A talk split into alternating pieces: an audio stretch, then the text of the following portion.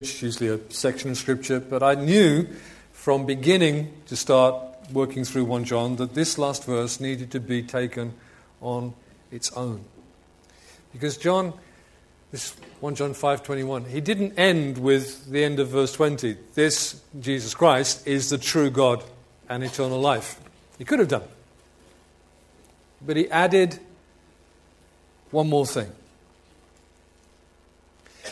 I've resisted the commonly held picture or image of an aged John, though he was old, prepare, pat, kind of uh, pottering on about love in this letter. People think, oh, about love. And they've missed the point.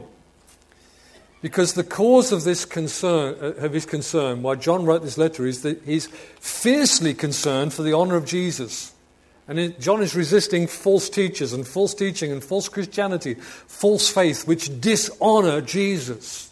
That's the cause of the letter. That's why he talks about love in the context of three text, tests to prove what is true. The tests are truth is what is being taught and said, honoring Jesus as both fully God and fully man. Does it honor his death, his blood, as the propitiation and atonement for our sins? Righteousness, does what is being taught, does what's being done here produce obedience to God and to Christ?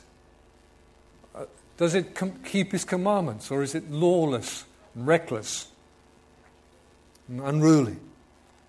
Does it produce love? This is where the love comes in.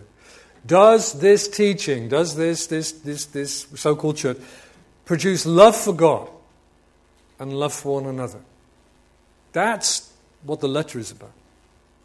Whatever and whoever does not honor Jesus Christ as truly God and truly man, as sacrifice and as Savior, whatever and whoever does not produce obedience to God and to His commandments and does not produce love for God and for all His children, that thing or that belief is false, no matter what is claimed.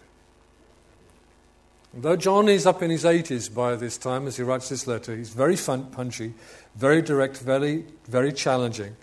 And the last phrase he puts in to his letter is this Little children, guard yourselves from idols.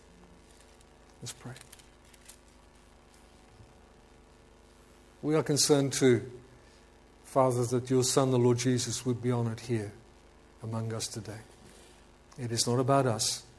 It's not about a preacher. This is about the Lord Jesus. And as, as we were hearing earlier, you deserve our hearts. You are worthy of our attention, our affection, our thoughts, our lives. Holy Spirit, work in our hearts now as we think through Scripture together. We pray that Jesus might be honored. Amen. Now, John is punchy, but he's also quite gracious. And that's a very gracious way of putting it, little children. Keep yourselves from idols, because the whole story of idols in the Bible is a very unpleasant one. If you go back to the Old Testament, you'll find a dark history of the children of Israel repeatedly forsaking Yahweh. We sang that name earlier. That became through Latin into English and French and things, Jehovah, but pronounced in the Hebrew way, it's kind of Yahweh, really. Having been delivered from slavery in Egypt, in the process of which God judged each of Egypt's gods in turn in those ten plagues, those ten plagues were God defeating the, the gods of Egypt. God gave his law in the wilderness to Israel. And in the read through the law, Exodus, Leviticus, Deuteronomy, Numbers, God repeatedly commanded them not to make or to worship idols. And in fact, to, when they went into their promised land, to obliterate all of the pagan religion and everybody who worshipped idols and foreign gods. But even whilst Moses was up on a mountain receiving the law from God, down in the valley, the children of Israel had made a golden calf and were partying. They were engaging in sexual immorality, even while Moses was getting the law. And even while they were led through the wilderness for 38, nearly 40 years, and God fed them with manna and with quail and provided water for them, and you could see his presence in a pillar of cloud by day and fire by night. While all of that was happening, some of the children of Israel had idols hidden in their tents. One of the prophets tells us that. And when they entered the promised land, they didn't do as they were commanded and removed all the idolatry, but they accommodated and adopted to the pagan religions of the people. Through the rule of the judges, you see the idols and paganism continuing. And through the kingdoms of Saul and David and Solomon, there were still idols. And Solomon then took many wives from other nations. He was forging political alliances. If I marry his daughter, then we're on good terms, you know, that sort of thing. But they and he filled, it says, Jerusalem with altars and images to those foreign gods. And after Solomon's death, Israel was divided. The 12 tribes became 10 and 2, north and south. There were roughly 10 tribes in the north, which were continued to be called Israel, and two tribes in the south called Judah. And in the north, Israel went from bad to worse, continued in decline and rebellion against the Lord. They had one idolatrous and wicked king following another. In the south, Judah had some evil kings and some better ones. But in the end, the ten tribes of the northern kingdom were taken away into exile by the Assyrians and were lost from history because of their persistent paganism and idolatry. The southern kingdom of Judah later were taken away also into captivity by the Babylonians, and Jerusalem and the temple were destroyed.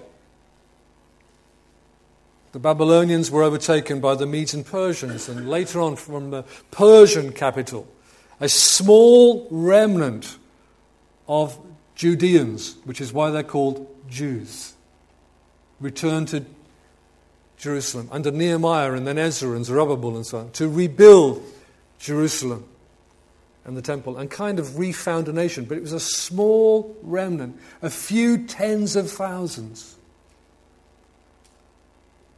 You can read all those things in the books of the Old Testament. The history books give you the accounts, but the prophetic books give you God speaking to Israel about these things. Again and again, warning them to turn from their false gods. Otherwise, judgment would come. You can look it up if you've got a concordance, a Bible dictionary. Look up how many times the word idol or idols occurs in the Bible. This is a big issue. Now, that was the history of God's chosen people. He called them to be a kingdom of priests to himself, a peculiar people, a special nation, a light to the other nations. But 10 out of 12 tribes, sort of, a few remnants were in the south, but never mind almost all of 10 tribes, were obliterated from history because of their idolatry. And the southern kingdom was replaced only by a small returning remnant. They served other gods, foreign gods, the gods of the nations. A male sun god, a female moon god, a fish headed god, gods who ruled nature and agriculture and fertility. And I'm not going to tell you all their names, but I will describe some of the ways that they were worshipped. The worship of some of these gods was truly horrible. It involved self harm, including piercings and tattoos. It involved human sacrifice, the sacrifice of babies, of infants, ritual sex with both male and female cult prostitutes. Same sex activities, activities and other sexual perversions were all wrapped up into these religions.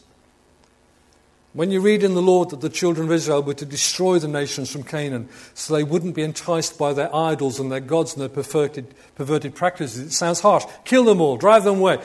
But when you see what those false religions were like, you begin to understand the severity of the commandment. You see, over time, Israel became worshippers of pagan idol gods and took up all the foul behavior of those religions.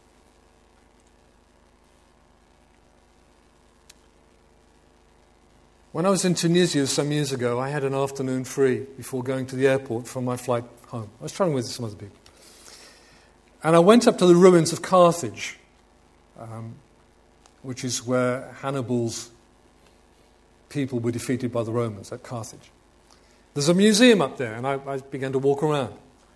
And I came to an exhibit which had earth in the big tray, and there were clay jars sticking out of the earth and small bones spilling from the clay jars. And I began to realize what I was looking at. And I quickly looked around the, the, for the sign for the exhibit. And it was in Arabic and in French. Well, I can't do Arabic, but I, I got one word from the French. It was Tophet. And I knew that word from the scriptures. What I was looking at is an infant that had been sacrificed to the gods of Carthage. Now that was horrifying. But here's the thing that is what the children of Israel also did. In worshipping of the nations, particularly Molech. Thank you.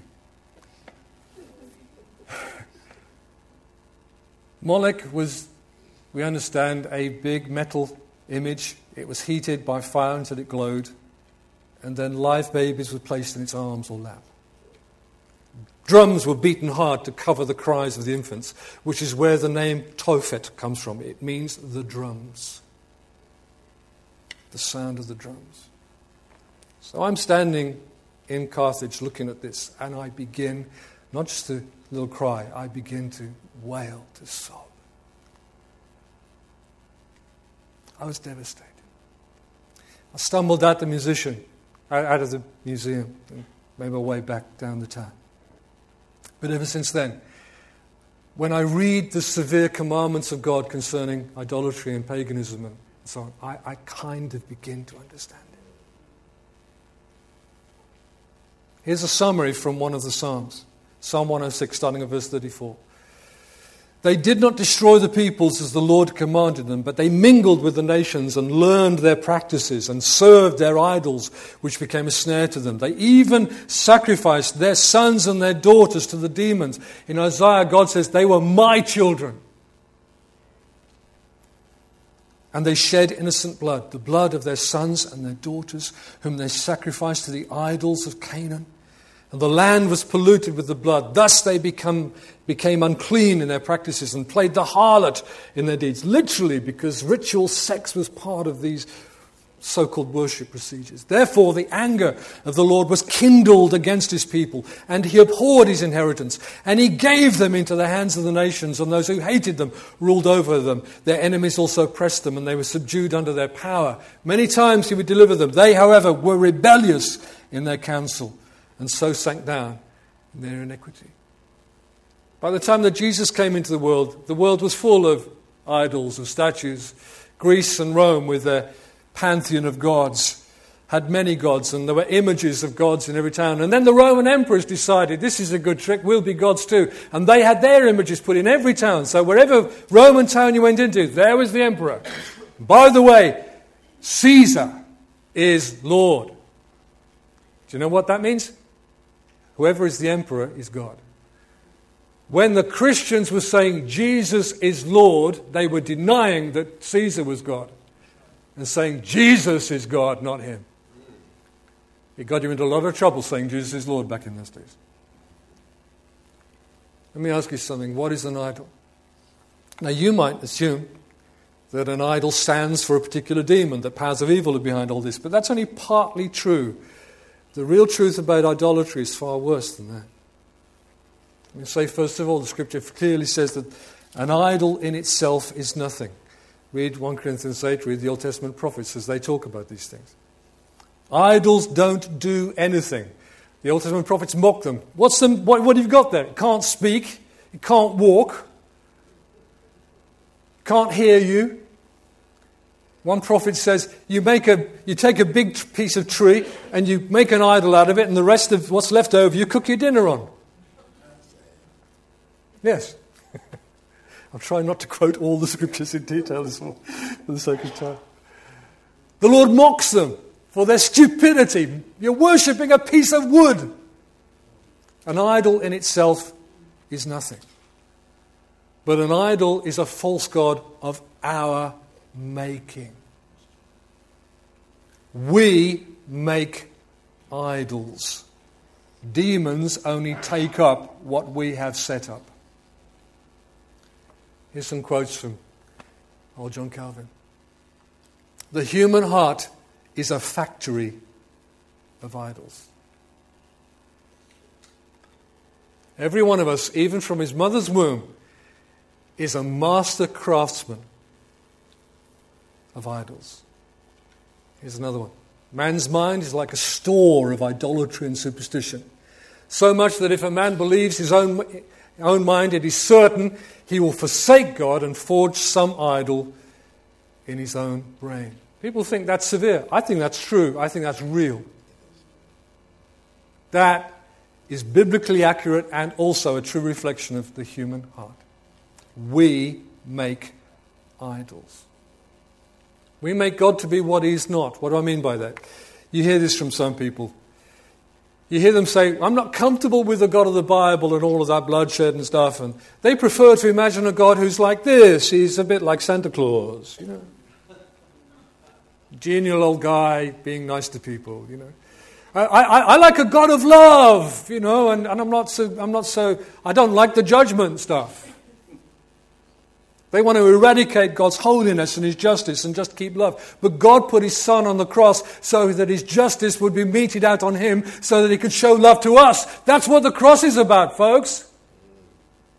Oh, but I don't like a God like that. That's, that's, that, that, that's cosmic child abuse to put Jesus on the cross. Do you know what you do when you do that? You make an idol. You make an idol of your God. You make God in an image that you prefer rather than the God that He is. beware of manufacturing a God of your own, a God who is all mercy, not just. Such a God is an idol of your own. J.C. Ryle, who was the first Archbishop, sorry, the first Bishop of Liverpool in the 1800s. One writer, R.C. Sproul. A God before whom we need to have no fear is not God, but an idol made by your own hands. You want a God who is all nice? Then he's your God. He's, in, he's, in, he's, he's entirely your God. You made him up. We make substitutes for God. We choose another God instead. Here's one. I said this some years ago. Men worship as God what they have created rather than the God who created them. That's the heart of idolatry. You worship something that you've created rather than the one who created you. You don't submit your heart to your maker, to your master. There are three main idols. I've put modern idols, but really these are these years ago. Money, sex, and power. Money, materialism, consumerism is a false God. Listen to me, Jesus called it mammon. He called wealth mammon. He gave it the name of a pagan god. He also said that money is deceitful and will fail us. That's the teaching of Jesus. Money in itself is not good. It is tricky, deceitful, unreliable. It's run through with our sinfulness and our warped values, just as you put the name of a town through a stick of rock. Money is ours. We made it, and it's full of our wretchedness. Therefore, as Christians, we need to handle money with godly wisdom and discipline so we're not tainted by it, but we do some good with it. Handle with care. It's like gelignite, folks. Now, here's the thing in the worship of their false gods, the Israelites burned their babies. We do the same. In 2014, 190,000 children were aborted in England and Wales. And mostly for, were for economic reasons and not for any urgent medical reason at all. We sacrifice babies to wealth. Second one is sex. Sex is a false god. I'm not saying sex is not good. Sex between a loving husband and wife is good. It is blessed by God. But sex away from the marriage relationship is just running wild. It's a false God. There's nothing new in that. The pagan religions of Canaan that the Israelites were instructed to wipe out were full of sex, filthy sexual behavior, including ritual use of male and female cult prostitutes in heterosexual and homosexual activities. Our media is full of eroticism. Our internet is awash with porn, and even the filters don't stop it all. Any remnant of sexual morality has been thrown away in our society. And we've become so accustomed to the gross secularization of our society, we're, we're barely shockable anymore. Power is the third one. You can call it fame, you can call it success. Okay, you heard of Donald Trump, yes? No? Good. You think, why is he so popular? Well, here's the thing because he is successful, because he is rich, because he is already famous. People will run after him because he's already got what they want. He's already seen to be powerful. Exactly. You said it. People worship power. Whether that's money, fame. I mean, come on, listen. How many idol programs have we had? Pop Idol? American Idol? Why is it called Idol? Because we're going to put someone up on a pedestal and we're going, ha ha ha, yes. And then we're going to kick them off next week and find someone else instead. But so long as somebody has the power, we'll worship the power. Until somebody comes along who replaces the person. So you beat the man to become the man. In recent times, science has become part of this power false God. Men think that science can solve every mystery, meet every need. They call it nature, they call it evolution, they even call it technology. But it's really man's own cleverness that he is worshipping. We're in awe of the work of our own hands and our minds. These are our God's substitute idols today, but in fact, they haven't changed since Bible times. Let me repeat that the Bible clearly states in a number of places idols are what we make. But when we give them time, when we give our attention to them, they gain a power over us. And of course, that process has demonic evil influence as well. But idols start as the work of our own hearts and then of our own hands. The human heart, John Calvin said, and he's right, is a factory of idols. We keep making them. And we get addicted to them because this is the way that addiction works. You get addicted to tobacco by starting and then continuing to smoke. There isn't a demon of tobacco. You, give, you gave yourself over to something which then gained a power of you. She started alcoholism by starting and continuing to drink to excess. There isn't a demon of alcohol. You made some choices and they've led you down a bad way. So you're in, in the end overpowered by something that you began to give yourself to, and so on. Choices we make lead to controlling habits and addictions which are then hard to break. That's how it is with our hearts and idols. We set them up. We give them attention, and in time, they control us. When we lived in Old Harlow, rather than the centre of town as we live now, our next door neighbour for a while, a couple, he was French, she was English, and then a couple. He had he used his garage for a car. You know, a lot of us use, have garages, we don't use them for cars. We use them, yeah, absolutely. We don't use them for cars. He, he had a car in his garage. It wasn't the car he took to work. It was a yellow Lotus. All right, sports car. Every Sunday morning he took it out, and he took it for a drive. Yes, he took it for a drive. Then he brought it back, and he washed it, and he hoovered it, and he put it back away again. And I thought, I remember standing upstairs and said, "That's his Sunday worship." Yeah. I think we can the same with phones. Can be all sorts. Here's what the Bible says about idols. Destroy them! Smash! Burn! Tear! Throw down! So John's being very, very nice when he says, guard yourselves. This letter of John's very similar in some ways to Deuteronomy. But the language there is not guard, it's tear down, destroy, smash, burn. Why? I'll tell you why. Because our God is jealous, zealous. Now I need to explain to you. Let's read to you from Exodus 4, 34, verse 4. God says, Be sure to observe what I'm commanding you this day. Behold, I'm giving, going to drive out the Amorite before you, the Canaanite, the Hittite, the Perizzite, the Hivite, the Jebusite. Watch yourselves that you make no covenant with the inhabitants of the land into which you're coming, or it will become a snare in your midst. But rather, you are to tear down their altars and smash their sacred pillars and cut down their asherim, which were groves of, of, of, of tree trunks, which were, you know, representatives of, of Ashtaroth, who's a female goddess. You shall not worship any other God, for the Lord, whose name is jealous, is a jealous God.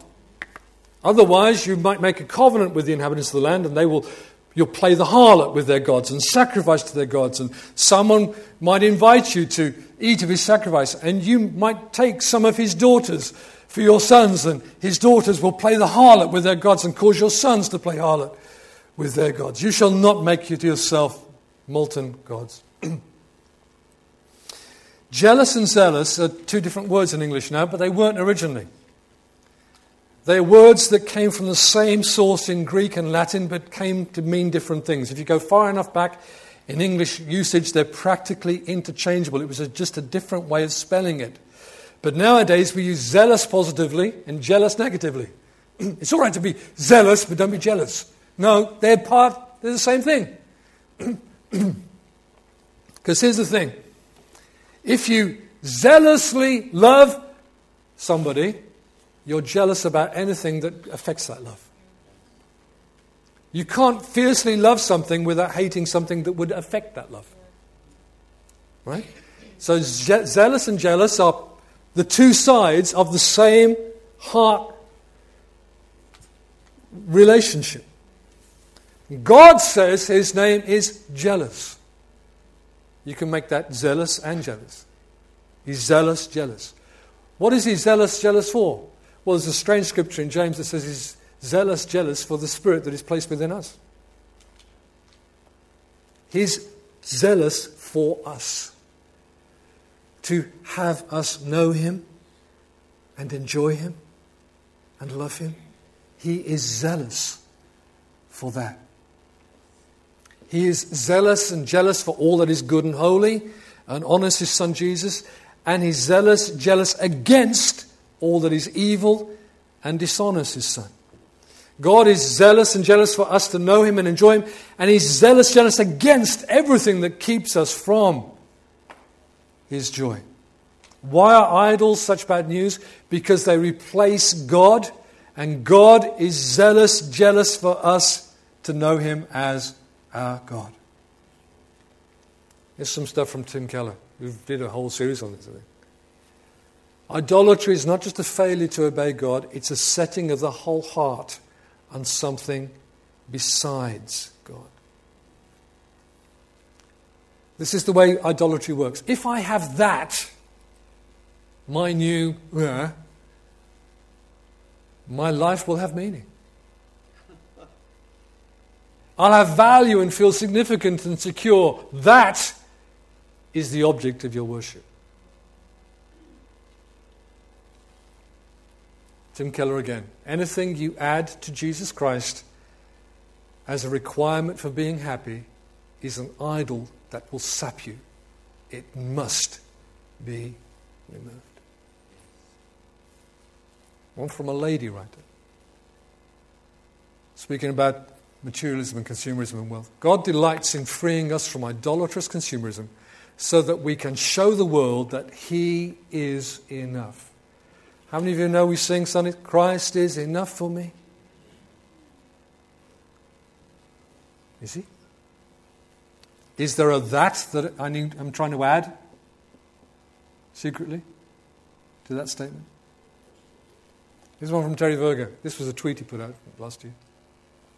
God is jealous for your love. without a trace of suspicion or misunderstanding. Just plain, pure, burning, divine jealousy. God is jealous for your heart.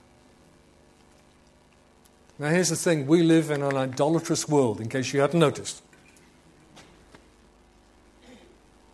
The human heart is a factory of idols, and our world is full of idols, and not just the ones that Simon Cowell makes. But our country's given up on being a Christian nation. Have you noticed that? Don't be surprised by anything, any anti Christian thing that comes out the news. They've been heading that way a long time, folks. We are now, as Christians, a godly remnant in a godless nation. We live like Job in Sodom, or the Hebrews in Babylon, or Mordecai in Persia.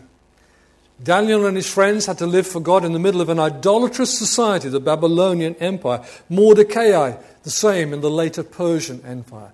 And in these cases, when laws were passed which contradicted the love of God and serving God, godliness I would call it, those men refused, resisted, disobeyed those laws. And I think that time will come when some of us will be doing that right here in the UK.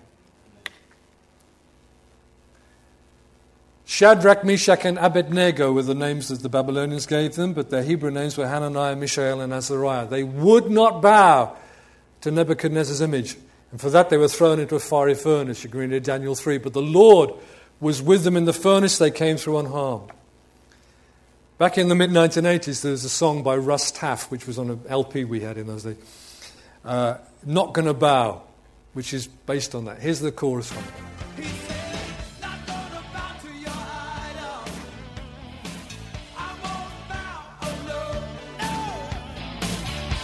from it. Oh, gonna bow to your idol.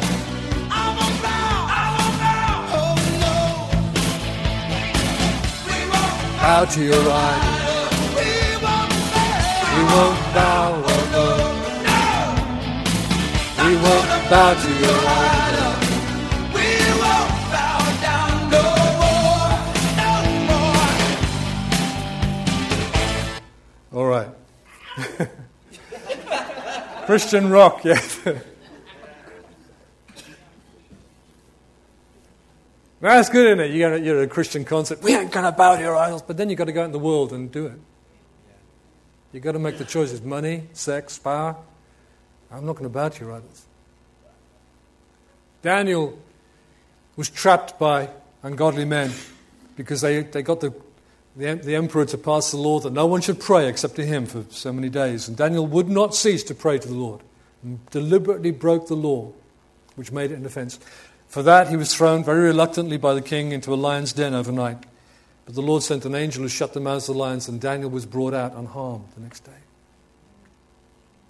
This is Mordecai, and that is from an album from 1978 called No Compromise by Keith Green. Very powerful music, Christian album. Mordecai, when Haman was being honored by the king, refused to bow down before Haman and so broke the king's command. And yet the Lord saw to it that the execution that Haman had planned for Mordecai was his own death. Now the Lord may, as he did with those men, deliver us from the consequences of godly disobedience. But he might not we may have to suffer the punishment of the law for doing something, for refusing to do something we will not do for God's sake.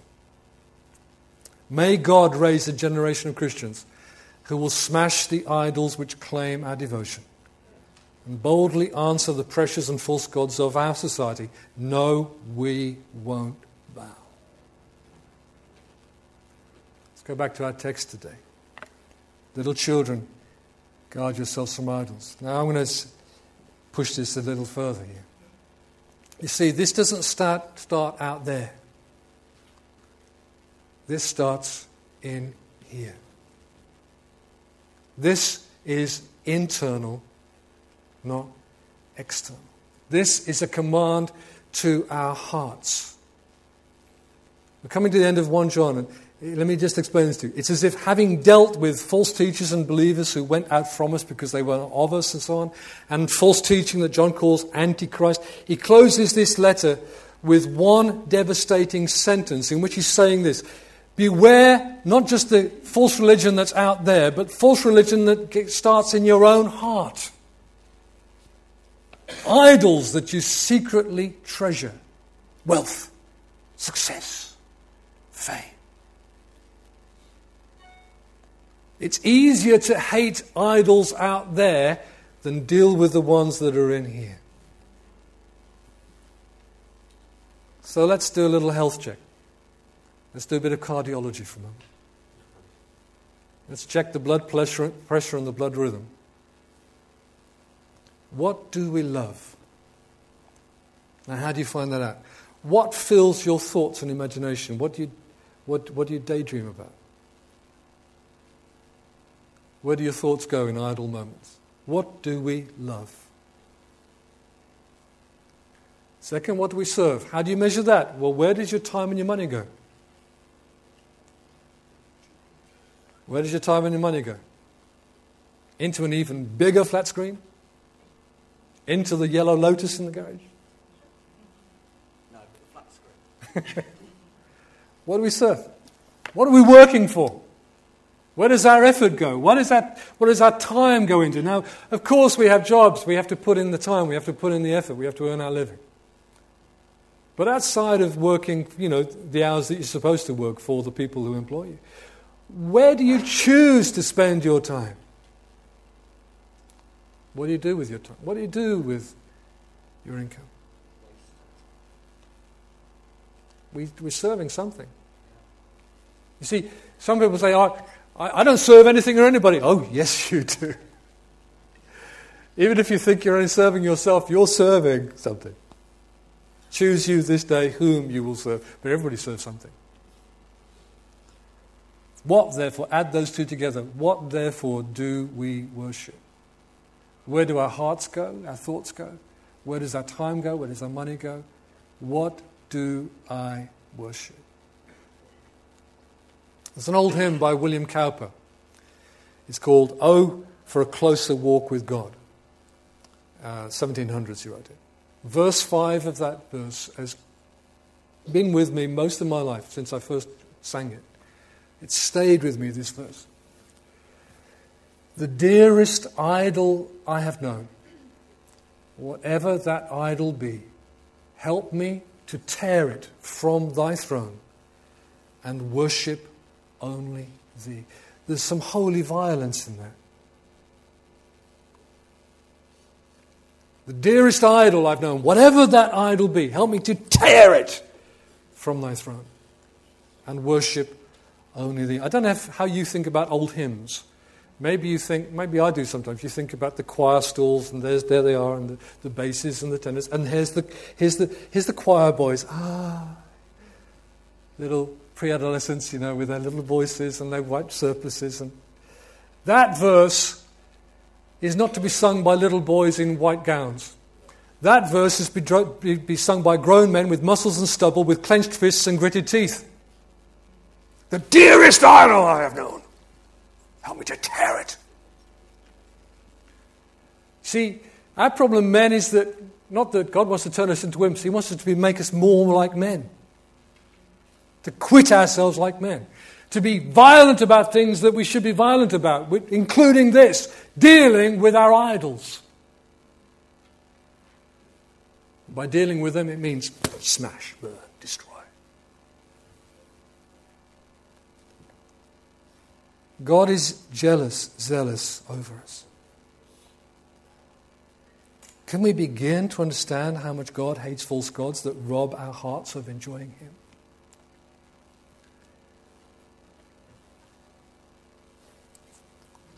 Choose to hate the very things that would fill your heart instead of the love of God.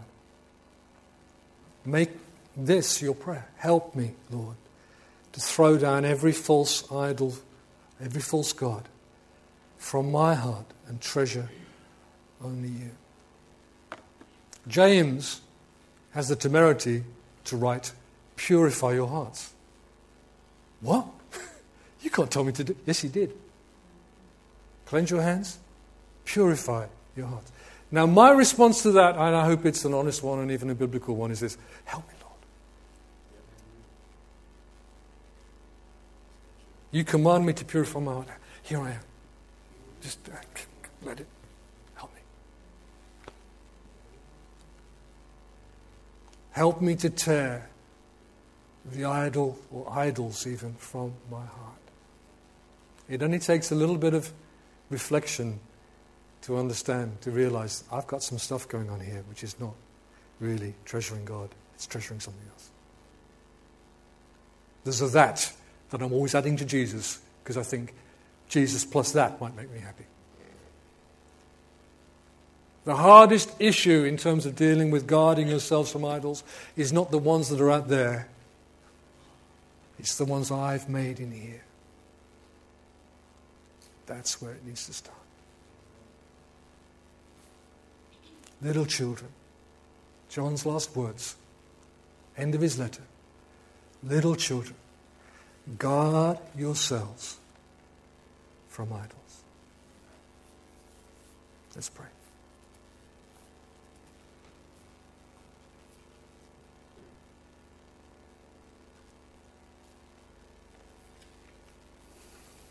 We hear your word, Lord, given through your servant John, who's drawing on all of the Old Testament and the, the times that he lived in and the situations that people have gone through. We understand from the whole of the scriptures the idols are the works of our hearts and our hands. They're things we treasure where we should only treasure you. They're things we worship when that worship truly only belongs to you.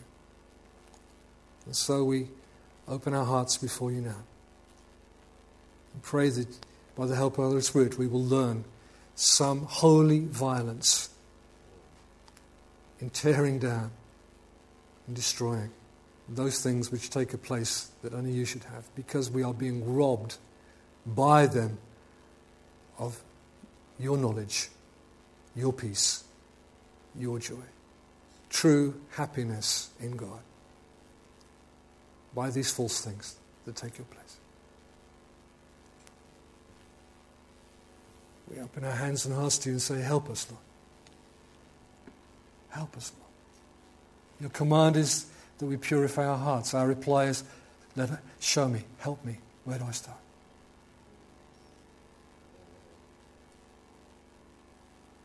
Help us and hear us, we pray, Lord Jesus. So that you might be more treasured in us and more glorified in us because not so far down the line we're going to have to we're going to be having some Hananiah, Mishael and Azariah, Daniel, Mordecai moments, and we need hearts which are strengthened. We need hearts which have already known some purification before we get into those sort of situations. So be honored in us, we pray, Lord Jesus. Amen.